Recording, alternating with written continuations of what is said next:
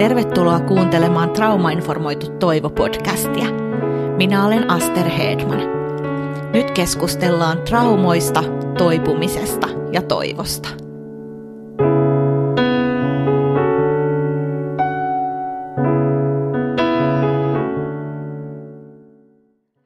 Traumainformoitu toivo on keskustelua traumojen vaikutuksista ja traumatisoitumisesta paranemisesta. Tämä jakso – jossa vieraana on ihana Johanna Tervanen, toimii mun mielestä sellaisena hyvänä johdatuksena traumainformoidun sosiaalityön ja tietenkin myös muun auttamistyön pariin. Ja kyllähän näitä teemoja on hyvä miettiä ihan jokaisen arkielämässä, että mikä näistä saa kosketuspintaa sinne omaan arkeen.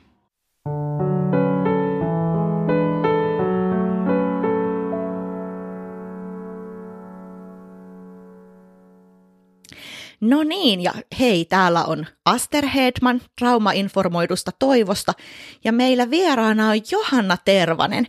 Kerrotko Johanna, kuka sinä olet? No hei, mä olen 42-vuotias perheenäiti Nurmijärveltä.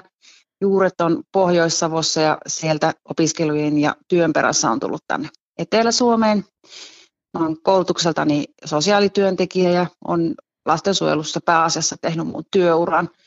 Olen tehnyt siis sosiaalityöntekijän hommia ja sitten esimiestyötä ja tällä hetkellä toimin johtavana asiantuntijana Keusotessa lastensuojelupalveluissa. No niin, kuinka pitkä aika Johanna sulla on kertynyt työuraa lastensuojelun parissa? No me muutettiin 2006 Nurmijärvelle ja silloin aloitin täällä lastensuojelun sosiaalityöntekijänä et sitä ennen sit jonkin verran tein tällaista pätkätyötä opiskelujen ohessa tuonne Pelastakaa lapset järjestölle ja Jyväskylän kaupungille, että sieltä saakka sitä työkokemusta nyt sitten on kertynyt, että lähemmäs parikymmentä vuotta voisin sanoa, että suurin osa siitä on lastensuojelukentällä. Joo, ja eikö niin, että suurin osa tuosta parista, parista kymmenestä vuodesta on esimiestyötä? No joo, mä olin ö, viisi ja puoli vuotta ihan lastensuojelupalveluissa esimiestehtävissä, kunnes sitten 2019 vuoden alusta siirryin tähän johtavan asiantuntijan pestiin. Että tämän, mitäs tästä nyt sitten tulee, yhdeksän ja puoli vuotta no niin. tämän tyyppisissä hommissa. Ihana saada Johanna sut tänne traumainformoituun toivoon haastateltavaksi. Ja kun me puhutaan traumainformoidusta orientaatiosta tai traumatietoisuudesta, niin missä ja milloin sä olet ensimmäisen kerran kuullut tällaisesta asiasta kuin traumatietoisuus? Tämä oli hyvä kysymys, koska mä itse asiassa mietin tätä yksi päivä ihan yhden koulutuksen yhteydessä, että miten tämä kaikki lähtikään, niin mun ajatukset meni sinne Jyväskylän aikoihin. Mä olin vielä ehkä opiskeluvaiheessa, kun mä kävin sellaisessa lastenpsykiatri Jukka Mäkelän koulutuksessa, missä hän kertoi Theraplay-menetelmästä. Ja mä muistan, että mulla niinku aivan valtaisa lamppu sytty pään päällä, että tämähän on upea juttu, että, että tätä lisää ja tässä on niinku ymmärretty jotain tosi tärkeää vaikkakaan niin Teraplay ei, ei ole pelkästään niin kuin trauman ympärille kietoutunut menetelmä, se voi liittyä moneen muuhunkin niin kuin kiintymyssuhdeasioihin ja muuhun, että mä ajattelen jotenkin, että se traumaorientaatio on yhtenä osana niin kuin monessa sellaisessa sosiaalityön ja terapiamaailman äh, niin kuin menetelmässä ja hoitomuodossa, mutta silloin mä, sen mä muistan niin kuin jotenkin kirkkaasti sen Jukka Mäkelän luennon, ja sitten toinen tällainen kohta, mistä mä muistan niin kuin vähän samankaltaisen kokemuksen oli, kun mä Nurmijärven kunnan aikaan, tota, mulle tuli tehtäväksi perustaa Nurmijärvelle tällainen lähisuhdeväkivaltatyön työryhmä. Eli se tuli ihan tällainen, itse asiassa se oli sellainen, jokohan ihan lakisääteinen, tai tämmöinen THLn koulutus, missä, missä tota, opastettiin kuntia rakentamaan lähisuuden väkivalta ilmiölle niin kuin tukirakenteita, auttamisrakenteita moniammatillisesti. Mm. Ja mulle tuli sitten se duuni tehtäväksi ja, ja keräsin siihen sitten äh, eri alojen asiantuntijoita tätä miettimään. Ja siihen kohtaan me sitten saatiin tuolta, tai tilattiin ensi- ja turvakotien liitolta Johanna Linnermatikalta tällainen koulutus, missä puhuttiin tästä tota, väkivallan vaikutuksesta ihmiseen, lapseen, kasvuun ja kehitykseen erityisesti. Ja tota, se oli erittäin havainnollinen koulutus ja se avasi jotenkin näkökulmia tähän traumaan nimenomaan niin kuin väkivallan näkökulmasta. Mutta monessa muussakin niin kuin tällaisessa mm, koulutuksessa ja erilaisissa orientaatiossa uusien niin kuin menetelmien käyttöönotossa tätä on kyllä sivuttu, että, että se on niin kuin monelta kantilta aika tuttu teema kyllä lastensuojelussa. Joo. Mitä sä, ja kuulosti muuten tosi upealta toi millä tavoilla, millä tavoilla oot, oot saanut siitä niin kuin kosketuspintaa, ja Johanna Linner Matikkahan on yksi tämän um, traumatietoisuusasian pioneereja Suomessa. Ja Kyllä. paljon, joo, paljon on, on just väkivallasta kouluttanut ja muuta, mutta mitä sä Johanna ajattelet, että traumatietoisuus on? Mikä on niin kuin sun semmoinen ajatus siitä, että mi- mitä se on? Se on aika iso kysymys mun mielestä. Jotenkin ajattelen niin, että ei kukaan ihminen tästä elämästä selviä ilman jonkin asteisia traumoja. Toiset, toiset saa jotenkin kasvaa vähän pehmeämmissä olosuhteissa ja jollain tavalla elämä heitä paremmin kohtelee, että ei nyt niin valtavia kolhuja tule, mutta kaikille tulee jotain ja sitten toisille näyttäisi tulevan vähän niin kuin enemmänkin kaiken näköistä iskua ja sitten on sellaista niin kuin huono-osaisuuden kasaantumistakin. Se näkyy tietenkin lastensuojelussa, että on tällaista ylisukupolvista huonovointisuutta, jolloin niitä traumoja vähän niin kuin tuppaa enemmän yksilöiden elämän matkan varrelle.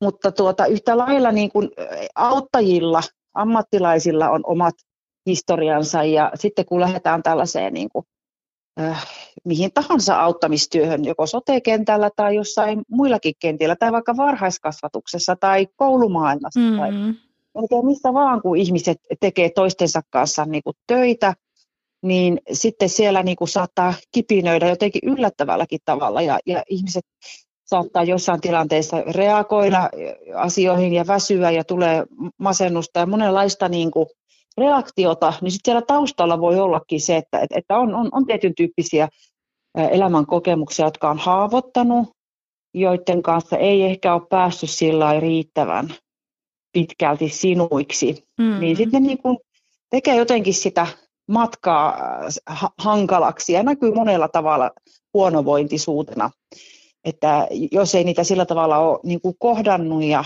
saanut niihin sellaista riittävää apua.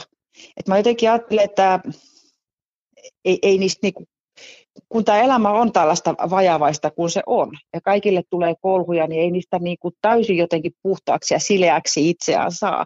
Mutta että jos ne niin kuin ymmärtää, että tällaista mulla on ja näin ne minuun vaikuttaa, niin silloin se on vähän helpompaa se yhdessä tekeminen ja auttajana oleminen ja autettavana oleminen. Että se on niin tosi iso kysymys, mihin kietoutuu paljon asioita. Kyllä, nimenomaan. Tosi ihanasti avasit tota traumatisoitumisen käsitettä ja sä sivusitkin tuossa sun vastauksessa jo sitä, että mitä se on sun työssä. Mutta jos mä kysyn vielä sulta näin, että mitä ajatuksia traumainformoitu orientaatio herättää, jos sä peilaat tätä sun omaan työhön, niin miten sä vastaisit lastensuojelun erityisasiantuntijana tähän kysymykseen? No sitähän ei voi missään tapauksessa sivuttaa. Se on ihan keskeinen ajatus niin ymmärtää se, että, että kaikilla meillä jotain on. Ja kun ollaan tekemisissä lastensuojelukysymysten kanssa, niin silloin ollaan ihmisten inhimillisten tragedioiden äärellä. Ja siinä on niin kuin ihan ensisijaisen tärkeää ymmärtää, että tota, sillä historialla on vaikutus siihen, että miksi ollaan missäkin tilanteessa. Lastensuojelussa on niin kuin viimeiset vuodet kehitetty tällaista suhdeperusteista systeemistä työotetta ja siihen kuuluu ihan niin kuin tiiviisti tällainen esimerkiksi sukupuun piirtäminen yhdessä mm-hmm. asiakkaan kanssa ja sen menneisyyden tarkastelu ja ihan niiden lä- läheisten ihmissuhteiden, sukusuhteiden niin kuin vaikutus, mitä kaikkea siellä on tapahtunut ja mitä se tarkoittaa minulle ja mitä minulle on tapahtunut ja, ja miten se tar- vaikuttaa esimerkiksi minuun vanhempana ja miten se näkyy sitten suhteessa lapsiin ja miten se näkyy mun lapsissa ja näin. Että, että lastensuojelu Suomessa on ottanut mun mielestä viime vuosina huimia harppauksia jotenkin tosi paljon parempaan ja vaikuttavampaan suuntaan, kun on ymmärretty tämä traumojen vaikutus ja merkitys ja sitten sellaisen suhdeperusteisuuden, systeemisyyden merkitys, että kukaan ihminen ei ole saari yksinänsä niin kuin jotenkin tämä ajelehtimassa, vaan kaikki meidän ihmissuhteet niin kuin on vaikuttanut ja vaikuttaa edelleen mm. meihin. Ja se, kaikki se koke, koettu vaikuttaa. Kyllä. Et sitä kautta vaan päästään jotenkin niin kuin va- vaikuttavaan lastensuojelutyöhönkin, kun ne jotenkin niin kuin kohdataan ja ymmärretään. Ei välttämättä sekään, se kohtaaminen pelkästään riitä, vaan sitten täytyy yhdessä löytää myös niitä sellaisia polkuja niiden asioiden yli ja niistä eteenpäin. Kyllä. Ja ehkä voi tulla semmoinen armollisuuden sävy siihen työskentelyyn ja toivon sävy, voisiko näin sanoa? Juuri näin. Juuri näin. Joo. Ja jotenkin siihen, niin kuin, niin kuin mä äsken tuossa vähän sanoinkin, että myös se auttajien ja ammattiauttajien työntekijöiden ö, oma tietoisuus niistä omista kokemuksista, miten ne sitten saattaa pulpahtaa suhteessa niihin asiakkaiden tilanteisiin, niin niistä on myös tosi hyvä olla tietoinen, miten sitä sitten pystyy niitä asiakkaita auttamaan, kun ymmärtää itse, itseään ja omaa historiansa. Kyllä, ihan totta. Mulla on tässä tämmöinen otsikko edellä, edessä Nurmijärven uutisista. Tämä on vuodelta 2018, 25.9. Ja tässä lukee näin, että Lastensuojelun keskusliitto huomioi Nurmijärven kunnan perhetukikeskus Koiramäen kunniamaininnalla lastensuojeluteosta. Tunnustus annetaan kunnalle, jossa tehdään erityisen ansioitunutta lastensuojelutyötä niin eikö niin Johanna, että sinä johdit tätä toimintaa ja kertoisitko sä mulle, että mitä te käytännöissä teitte ja miten perheet ja vanhemmat suhtautu tällaiseen työskentelyyn, kun mä ymmärsin, että tässä oli tämä traumatietoinen työote vahvasti mukana. Joo, kyllä. Täytyy sanoa, että en voi itse kyllä ottaa tästä mitä kunniaa tästä tämän tiimin työskentelystä. Eli Nurmijärven siellä perhetukikeskus Koiramäessä on tiimi, joka on entisiä Nikiharjun kuntayhtymän lastensuojelutyöntekijöitä tai kuntayhtymä purettiin muistaakseni 2010 vuonna ja sieltä sitten näitä lastensuojelu- tai lastenkodin työntekijöitä tuli Nurmijärven kuntaan avotyötä tekemään ja heillä oli jo siellä kuntayhtymän aikaan rakennettu tällainen työmalli, mikä perustui juurikin tähän traumatietoisuuteen ja suhdeperusteisuuteen ja siihen, että ymmärrettiin se, että kun on joku lastensuojelutilanne, eli jossain perheessä lapset voi huonosti ja siellä ei, välttämättä se lasten kasvu ja kehitys on niin turvaisaa siinä perheessä, niin ymmärrettiin se, että todennäköisesti siellä vanhempien omassa kasvuhistoriassa on sitä traumatisoitumista ja monenlaista vaille jäämistä. Jos ei taas niinku niitä kohdata riittävällä vahvuudella ja syvyydellä, niin ei päästä sitten auttaa myöskään niitä lapsia. Et siinä niin kuin, äh, se työskentelyssä katse kohdistuu ensin ja erityisesti niihin vanhempiin, että he kokee tulleensa niin kuin kohdatuksi ja hyväksytyksi, jopa hoivatuksi ja hoidetuksi, jolloin se hoivan ja hoitamisen ja sen hyvän tai se hyvä voidaan niin kuin siirtää siitä työntekijän vanhempi suhteesta siihen vanhempi lapsisuhteeseen.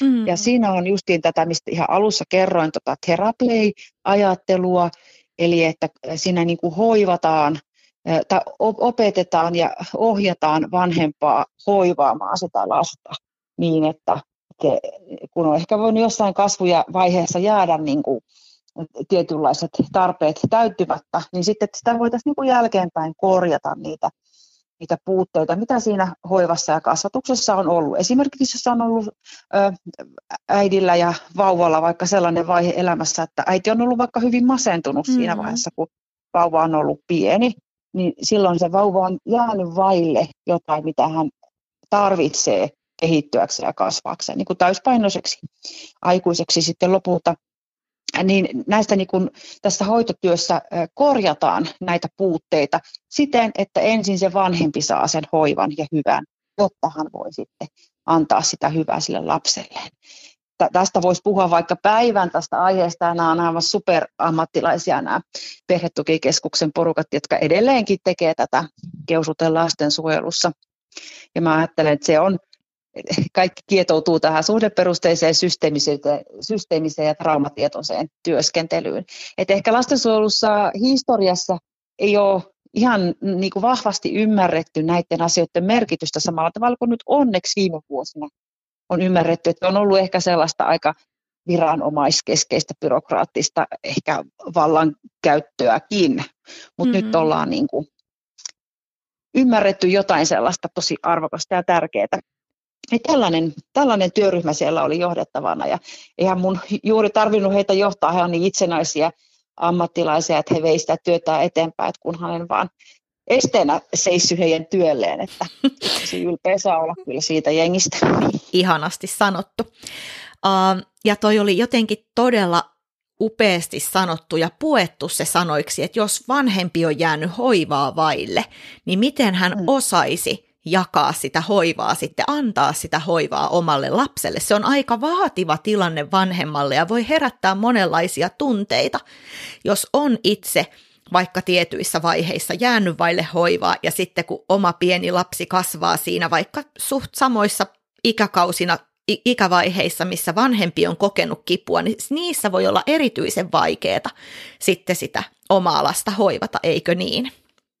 Ju, juuri näin, että jos se vaille jääminen voi vaikuttaa näin, saati sitten, jos siellä on ollut vaikka väkivaltaa tai seksuaalista hyväksikäyttöä, niin nehän on sitten sellaisia aika tosi kipeitä juttuja monesti sit siinä vanhempana ikään kuin käydä uudestaan läpi, kun se lapsi tulee niihin ikävuosiin tai ikäkausiin, missä itse on kokenut niitä, sitä kaltoinkohtelua ja väkivaltaa. Kyllä.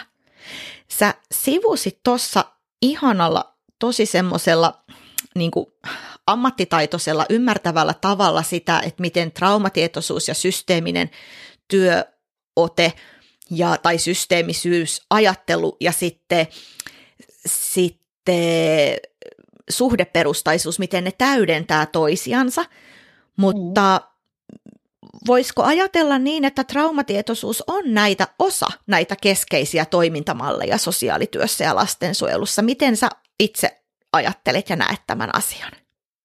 Siis juuri näin, kyllä. Nämä, nämä kaikki linkittyy toisiinsa. Ja se, että niitä kolhuja on tullut matkan varrella, niin tarkoittaa sitä, että, että ollaan siinä pisteessä, missä ollaan. Ja ne on ne, on ne traumat, mitä siellä itse kukin on kokenut. Että usein siellä sitten lastensuojeluperheessä on näitä toistuvia traumoja. Että ikään kuin kun se ensimmäinen trauma on jäänyt hoitoa vaille, niin sitten ajaudutaankin niin kuin uudelleen samankaltaisiin tilanteisiin, jolloin mm-hmm. se trauma toistuu ja sitten niin kuin, tulee sellainen kierre ja sukupolvelta toiselle pahimmillaan jatkuva kierre. Niin sen takia on tosi tärkeää, että ne niin kuin ymmärretään, että hei, meillä onkin tällaista tässä perheessä. Et joskus kun ne on niin kietoutunut niihin perhesuhteisiin ne traumat, niin niihin ei välttämättä pääse heti käsiksi, ennen kuin sitten asiat eskaloituu melko pitkälle että on tosi tärkeää, että ne niin kuin tunnistetaan, että hei, tällaista on. Ja tämä vaikuttaa haitallisesti meidän perheen tilanteisiin ja näihin suhteisiin. Niinpä, ja sitten se tietoisuus siitä, että asiat voi mennä paremmin. Meidän ei tarvitse tarpoa täällä, täällä näissä tosi vaikeissa asioissa ilman tukea, vaan että riittävällä tuella ja ihan vaikka vaan sillä hoivan opettelulla saadaankin isoja muutoksia aikaan, niin se on aika sellainen – jotenkin tosi, tosi tavallinen ja samalla ihan kertakaikkisen upea ajatus, eikö?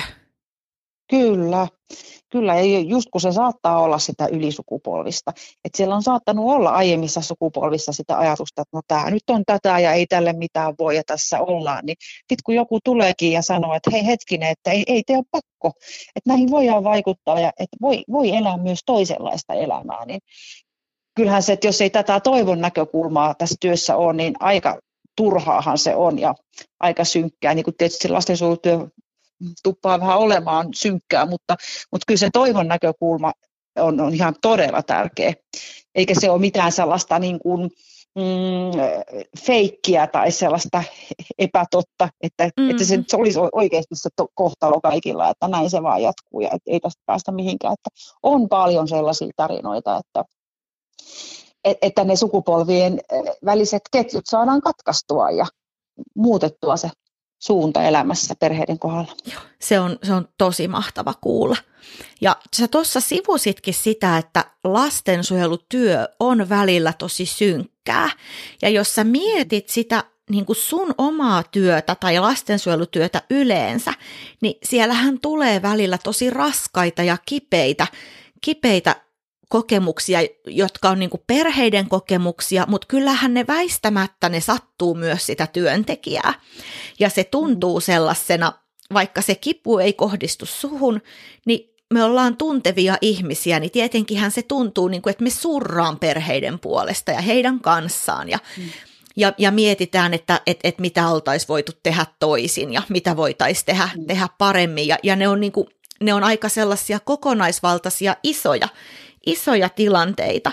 Niin mitä jos ajatellaan sitä, että, että tämmöinen niin kuin raskas työ voi mennä ihon alle, vaikka on hyvä tukiverkosto, on hyvä työohjaus ja muu, niin silti se voi, voi olla ihon alla ja voi olla kuormittavaa. Niin miten sä näet, että traumatietoisuus ja tietoisuus trauman reaktioista, auttaako ne myös sitä työntekijää?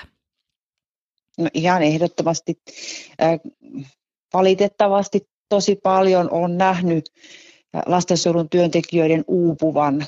Muistan jo ihan siltä ajalta, kun Mä en ensimmäisellä yrittämällä päässyt yliopistoon lukemaan sosiaalityötä, niin menin sitten vuodeksi yhteen sosiaalitoimistoon eh, tällaisella niin kuin Kelan harjoittelutuella. Ja sitten se vuoden ajan seurasin sitä sosiaalityötä yhden kunnan sosiaalitoimistossa ja siellä vähän niin kuin harjoittelin, mitä se voisi olla se tuleva työ, niin siellä se mun ohjaaja uupui sen vuoden aikana. Ja seurasin läheltä sitä, että millaista se oli, kun, kun tuota, työntekijä uupui mm. ikään kuin sijaistraumatisoitui ja uupui tota, siinä työssä. Ja sen jälkeen aika monta muutakin tarinaa nähnyt ja kuullut, että se on niin kuin tosi surullista, että näin käy välillä, mutta tuota, kyllä mä just näin ajattelen, että tosi tarkkana saa olla siinä, että niin kuin tunnistaa näitä juttuja ja on aikaa jotenkin pysähtyä, että hetkinen, nyt musta tuntuu tältä tämän asiakaskäynnin jälkeen, tai nyt kun mulla on tulossa toi kotikäynti, niin miltä musta nyt tuntuu, ja miksi musta tuntuu tältä, ja mitä se voi tarkoittaa. Et jotenkin se kiire tietenkin on se riski siinä, että et ei ehdi tunnistaa pysähtyä niiden ilmiöiden äärelle. Mutta se olisi ihan hirvittävän tärkeää, jotta jaksaisi tätä työtä tehdä. Mm-hmm. Ja myös sillä vaikuttavasti. Niin, että se toivon näkökulma pysyisi omassa mielessä myös. Kyllä, ja sitten toisaalta sen niin kuin erottaminen, että tämä ei ole minun elämää, ja mm. se, että minä olen joskus jotain kokenut, niin ei tarkoita sitä, että, että tuota, tämä perhe, perhe-elämä olisi niin kuin yksi yhteen, tai, tai tämän perhe-elämä vaikuttaisi taas minuun. Et, et myös sellainen niin kuin tietty rajaus, ra, rajaaminen ja ymmärrys siitä, että ne omat traumat ja perheen traumat niin kuin sekoitu keskenään. Nimenomaan, ja sekinhän on silloin helpompaa, jos on itse päässyt käsittelemään jo oman elämänsä kipukohtia, eikö? Kyllä, ja mä jotenkin on viime aikoina vähän huolissani herännyt siihen, että aika vähän meillä on sosiaalityöntekijöiden sosionomien koulutuksesta en niin tarkkaan tiedä, mutta niin kuin tätä äh, jotenkin sellaista omaan itsereflektion tota, opiskelua ja tällaista oman historiaa läpikäymistä, toisin kuin terapeutilla. Terapeutithan käy itse sen oman terapian ja joutuu nämä asiat kohtaamaan. Mä ajattelin, että ihan yhtä lailla täytyisi olla sit niin kuin myös sosiaalityöntekijöiden on melkeinpä kaikkien niin kuin tällaista sosiaalista työtä tekevien kohdalla, että he pääsisivät jotenkin kiinni niihin omiin juttuihin, jotta sitten jaksaisi tehdä sitä työtä asiakkaiden kanssa. Kyllä, toi on tosi, tosi tärkeä näkökulma ja tosi hyvä kehittämiskohde, tärkeä ja varmasti lisäisi sitä jaksamista ja työntekijöiden hyvinvointia ja sitä kautta työn vaikuttavuutta ja asiakkaiden hyvinvointia. No juuri näin. otetaan Johanna yksi kysymys vielä tähän. Sä olet tätä tosi kivalla tavalla jo sivunnut, mutta mä haluan vielä loppuun kysyä sulta tällaisen kysymyksen, että mitä sä ajattelet, että mitä uutta annettavaa traumatietoisuudella on lastensuojelulle? Mä luulen, että lastensuojelu on jo siinä prosessissa, ainakin monessa osassa Suomea. Tietysti Suomi ei ole ihan yhtenäinen maa niin kuin näiden palveluiden osalta, mutta mä ainakin kun katson täältä Uudenmaan perspektiivistä, niin kyllä me ollaan aika pitkällä tässä suhdeperusteisen työotteen, systeemisen työotteen käyttöönotossa ja siihen sitten sisältyy tämä trauma tietoisuus, traumaymmärrys. Ja monet, just niin kuin ensi, ensi- ja turvakotien liitto ja muut järjestötoimijatkin ja muut alan niin kuin vaikuttajat on, on tätä tuoneet paljon lastensuojelukentälle tätä traumatietoisuutta, että, että sitä kohti ollaan menossa. Toki mä niin kuin ajattelen lastensuojelutyöstä myös niin, että jos ajatellaan vaikka esimerkiksi laitostyön perspektiivistä, niin ihan kaikki ei ole niin kuin traumalähtöistä välttämättä, tai sen taakse ei voi niin kuin mennä. Et joskus kun on ollut sellaisia aika hankaliakin asiakkaita, jotka on niin kuin, suoraan sanottuna käyttäytyneet tosi huonosti, niin joskus ikään kuin lähtee sellainen rulla päälle, että ymmärretään loputtomiin, että no, nyt niillä on vaikeaa ja ja tuota, tämä nyt johtuu siitä, että ne on kokenut ikäviä, mutta että on niin kuin, lastensuojelutyössä joudutaan myös laittaa rajoja et, et, et, esimerkiksi huonolle käytökselle. että käytöshäiriö on eri asia kuin trauma. Kyllä. Et, et on tosi tärkeää niin kuin ymmärtää tällaisia erilaisia ulottuvuuksia. Et toki kaikki elämä, kaikki eletty elämä vaikuttaa ja ne kolhut vaikuttaa siihen, miten ne on, mutta sen taakse ei ikään kuin voi mennä ää, ihan joka kohdassa. Että se on tärkeää niitä asioita tiedostaa ja niitä työstää, mutta et sitten se, siinä on myös toisenlaisia ulottuvuuksia tuossa suhteessa. Mutta kyllä niin kun, mä ajattelen, että traumatietoisuuden lisääntyminen ja sen, sen ymmärryksen lisääntyminen kyllä tuo lastensuojelutyöhön kuitenkin laatua pitkälti. Et varmaan me sitä ollaan jonkin verran osattu jo tätä käytöshäiriöisiin suhtautumista ja, ja tätä rajaamista niin kuin tehdä paremmin kuin sitten tätä traumaymmärrystä. Mutta että tämän tyyppiset asiat saattaa niin kuin haastaa työntekijää ja kun ne kulkee siinä rinta rinnan ja joutuu niitä pohtimaan, että miten näihin suhtaudutaan, niin tämän tyyppisiä ajatuksia mulla nousee. Ei ehkä välttämättä nyt ihan jäsenneltynä, mutta kun nyt kysyittiin. Jo, tosi, jo, tosi hyvä oli.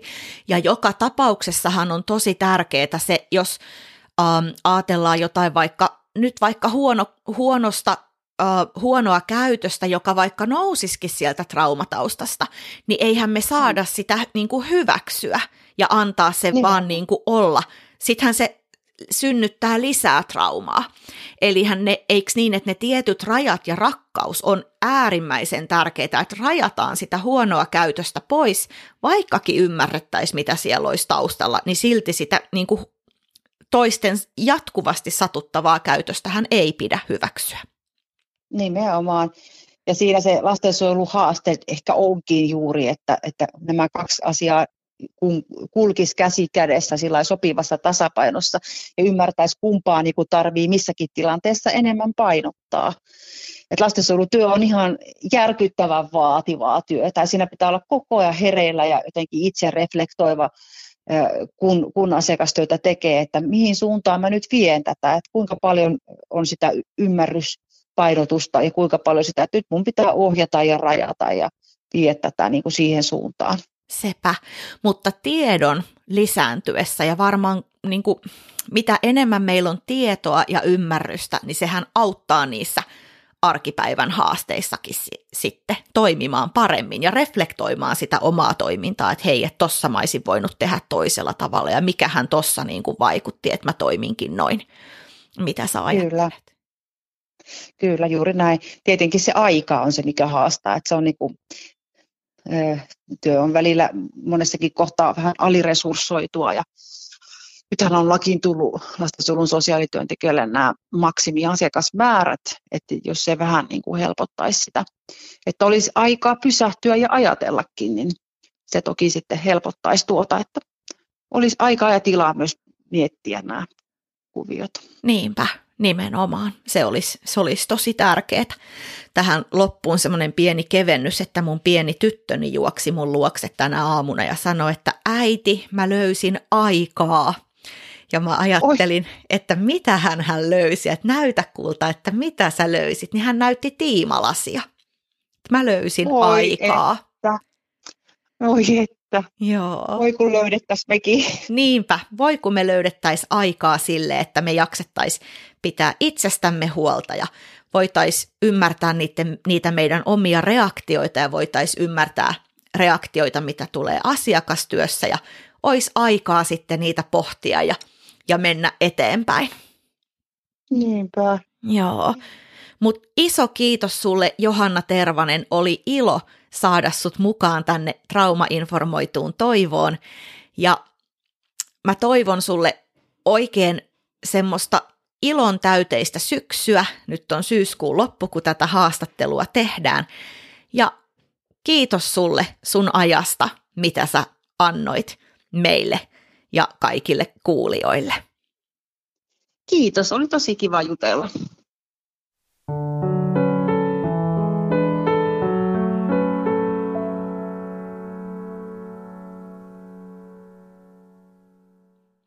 Mä arvostan Johanna Tervasen asiantuntijuutta ja sitä, miten hän on omassa työssään keusotella ja aiemmin muissa kunnissa tai kuntayhtymissä tekemässään työssä nimenomaan tuonut esille sitä, miten valtava vaikutus on sillä, että me, jos me hoivataan, hoidetaan, ei, et, ei, ei tavallaan vaan kohdata niitä vaikeuksia, mitä ehkä ihmisillä on, vaan hoivataan ja tuetaan ja kannatellaan. Niin miten valtavia seurauksia, miten valtavan hyviä asioita siitä voi seurata. Ja mä olen joutunut aikuisena oikeastansa opettelemaan semmoisen itsen hoivaamisen. Että mä hoivaan itseäni, mä hoivaan tavallaan sellaista pientä tyttöä mun sisällä. Ja se auttaa, se antaa, mua, antaa mulle paljon voimia ja voimaa siihen, että mä pystyn sitten hoivaamaan mun lähellä olevia ihmisiä enemmän. Tietenkin mä saan myös hoivaa mun läheisiltä, mutta aina tilanne ei ole se, ja sen takia onkin tärkeää, että me osataan myös hoivata itseämme.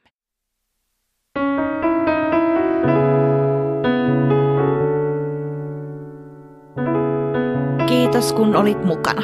Tsekkaa myös www.traumainformoitu.fi sekä Traumainformoidun toivon Facebook, Instagram ja muut sometilit.